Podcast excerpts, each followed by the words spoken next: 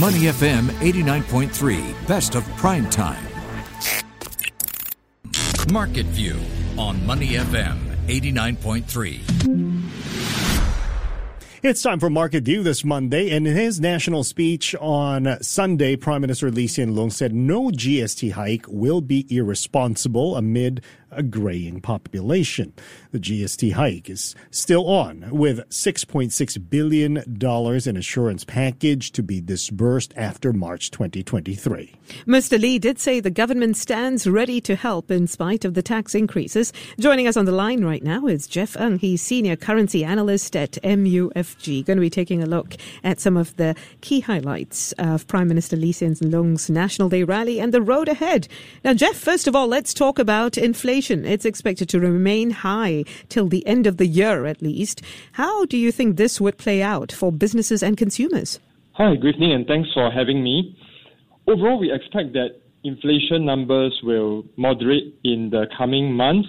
We are forecasting an overall 5.5% inflation for this year and a 4.1% for next year. But I think numbers aside, the underlying inflation picture is uh, not as bad as the headline because the headline inflation numbers include the car prices as well as uh, for housing. So these are one-off purchases that we don't buy every single year.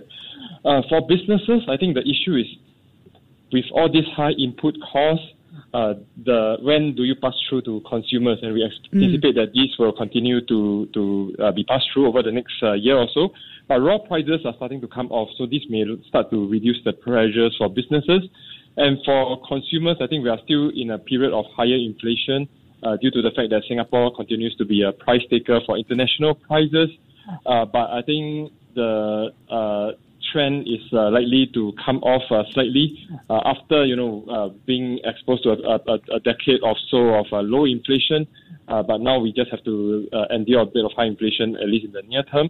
And I think MAS continues to uh, tighten monetary policy to anchor and uh, limit inflationary pressures. Jeff, Mr. Lee said the era of the low prices is also over with the global economic conditions fundamentally changed now. So, how can Singapore ride this period out? Sure. I think just to give a quick summary of the global situation, I think now, of course, China is now more developed and is not as uh, low cost as uh, before. And in terms of uh, the global issue, there's uh, scarcities to deal with, uh, there's climate change, there's uh, supply chain issues and there's geopolitical tensions uh, as well. Uh, I think overall, uh, what uh, how can Singapore ride out this uh, period? I think firstly we have support from governments. For instance, the utility rebates, the CDC vouchers, the education top-ups. So all these packages are for households and meant to alleviate the, the cost of living for individuals and households.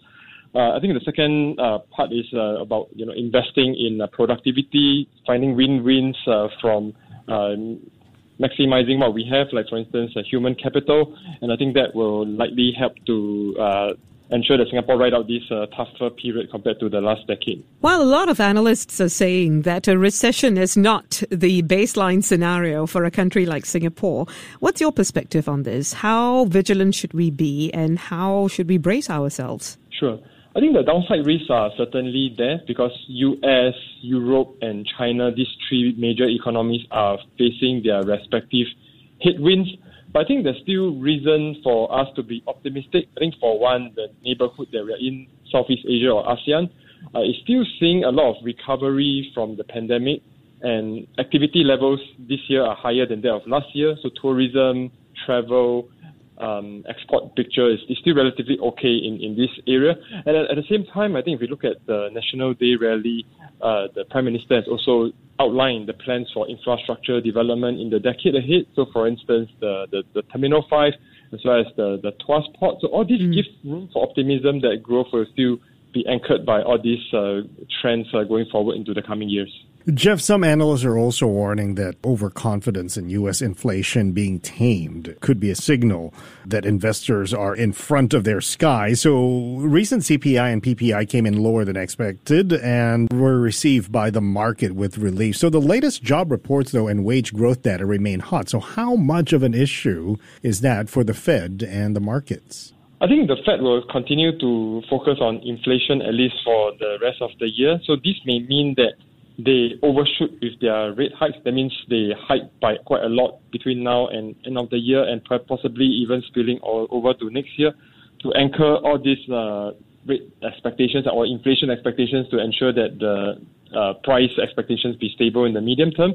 There's still some lag time for these rate hikes to take effect. Uh, so housing uh, has seen some uh, dampen effect, but uh, for instance, the labor market is still remaining relatively strong. But it will likely be a more balancing act uh, by 2023 as uh, the slow, slower growth rates uh, and I think the labor market uh, seems to uh, will, will likely take some heat uh, in the in the coming few quarters. So that will mean that uh, the the Fed maybe looks towards a rate cut by end of next year. Mm. Of course, the focus of the markets this week is on this. The Jackson Hole Symposium, Fed Chairman Jerome Powell is expected to speak here. Mm. What exactly do you expect him to say? What sort of mood do you think he will create this week? Sure. I think looking at the uh, current trend, uh, the Fed speakers in the recent weeks, uh, I think Powell is still likely to reinforce the, the message from the FOMC uh, and the, the, the Fed that the inflation continues to be key and, and they want to maintain uh, and curb these inflation uh, pressures that's been occurring over the past year, year or so. Uh, given that you know real interest rates are still very much uh, negative, which means that uh, nominal interest rates are much below the inflation numbers. So I, I, think that will likely continue to anchor at uh, expectations for further rate hikes going forward. Jeff, the investing environment is still difficult for many. So what other economic data should investors take note of for the week? I think for this week, what we will focus on is on a lot of the August global PMI numbers. So these are preliminary numbers. And I think this will overall show the extent of uh, the, the health of a major economy. For the previous month, we noted that the manufacturing number was negative for the Eurozone, and then the, the services PMI was negative for the US. So I think they do show that you know, pockets of uh, weaknesses in, in the various economies that is uh, showing at uh, weaknesses. And then uh, I think we also have a lot of uh, inflation numbers as, as well. Uh, for the US, we have the core uh, PCE, which is a key indicator for US inflationary pressures. So if the numbers are higher than expected, I think that will mean that uh, the market start to price in uh, more rate hikes. So I think that will mean perhaps expectations of uh, 75 basis point rate hike in the coming meeting in September start to increase again. At the same time, we also have uh, Singapore and Malaysia inflation numbers, and I think this may confirm our view that uh, the respective central banks will hike in their upcoming meeting in uh, October and uh, September, respectively. Considering the current environment, how would you advise investors to position themselves? Well, I think in terms of uh, currency volatility, uh, we will likely continue to see it being driven by, for instance, uh, central bank divergence. I think at the same time, when the Fed is looking to hike aggressively or, or at least uh, looking towards more rate hikes, at the same time, we also see that, uh, for instance, uh, this morning we had the PBOC, the People's Bank of China, mm. uh, cutting their interest rates.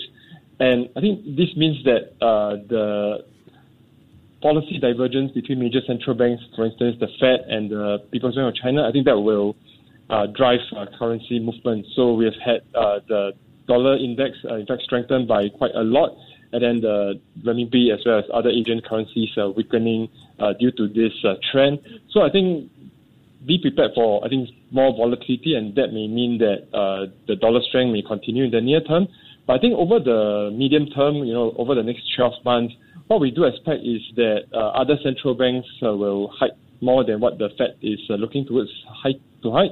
So, for instance, uh, Bank of Indonesia haven't hiked their, their policy rates yet. So this may mean that uh, the dollar, you know, then starts to soften when they look towards uh, more neutral and dovish stance, whereas other central banks then start and, and continue with their rate hikes going forward.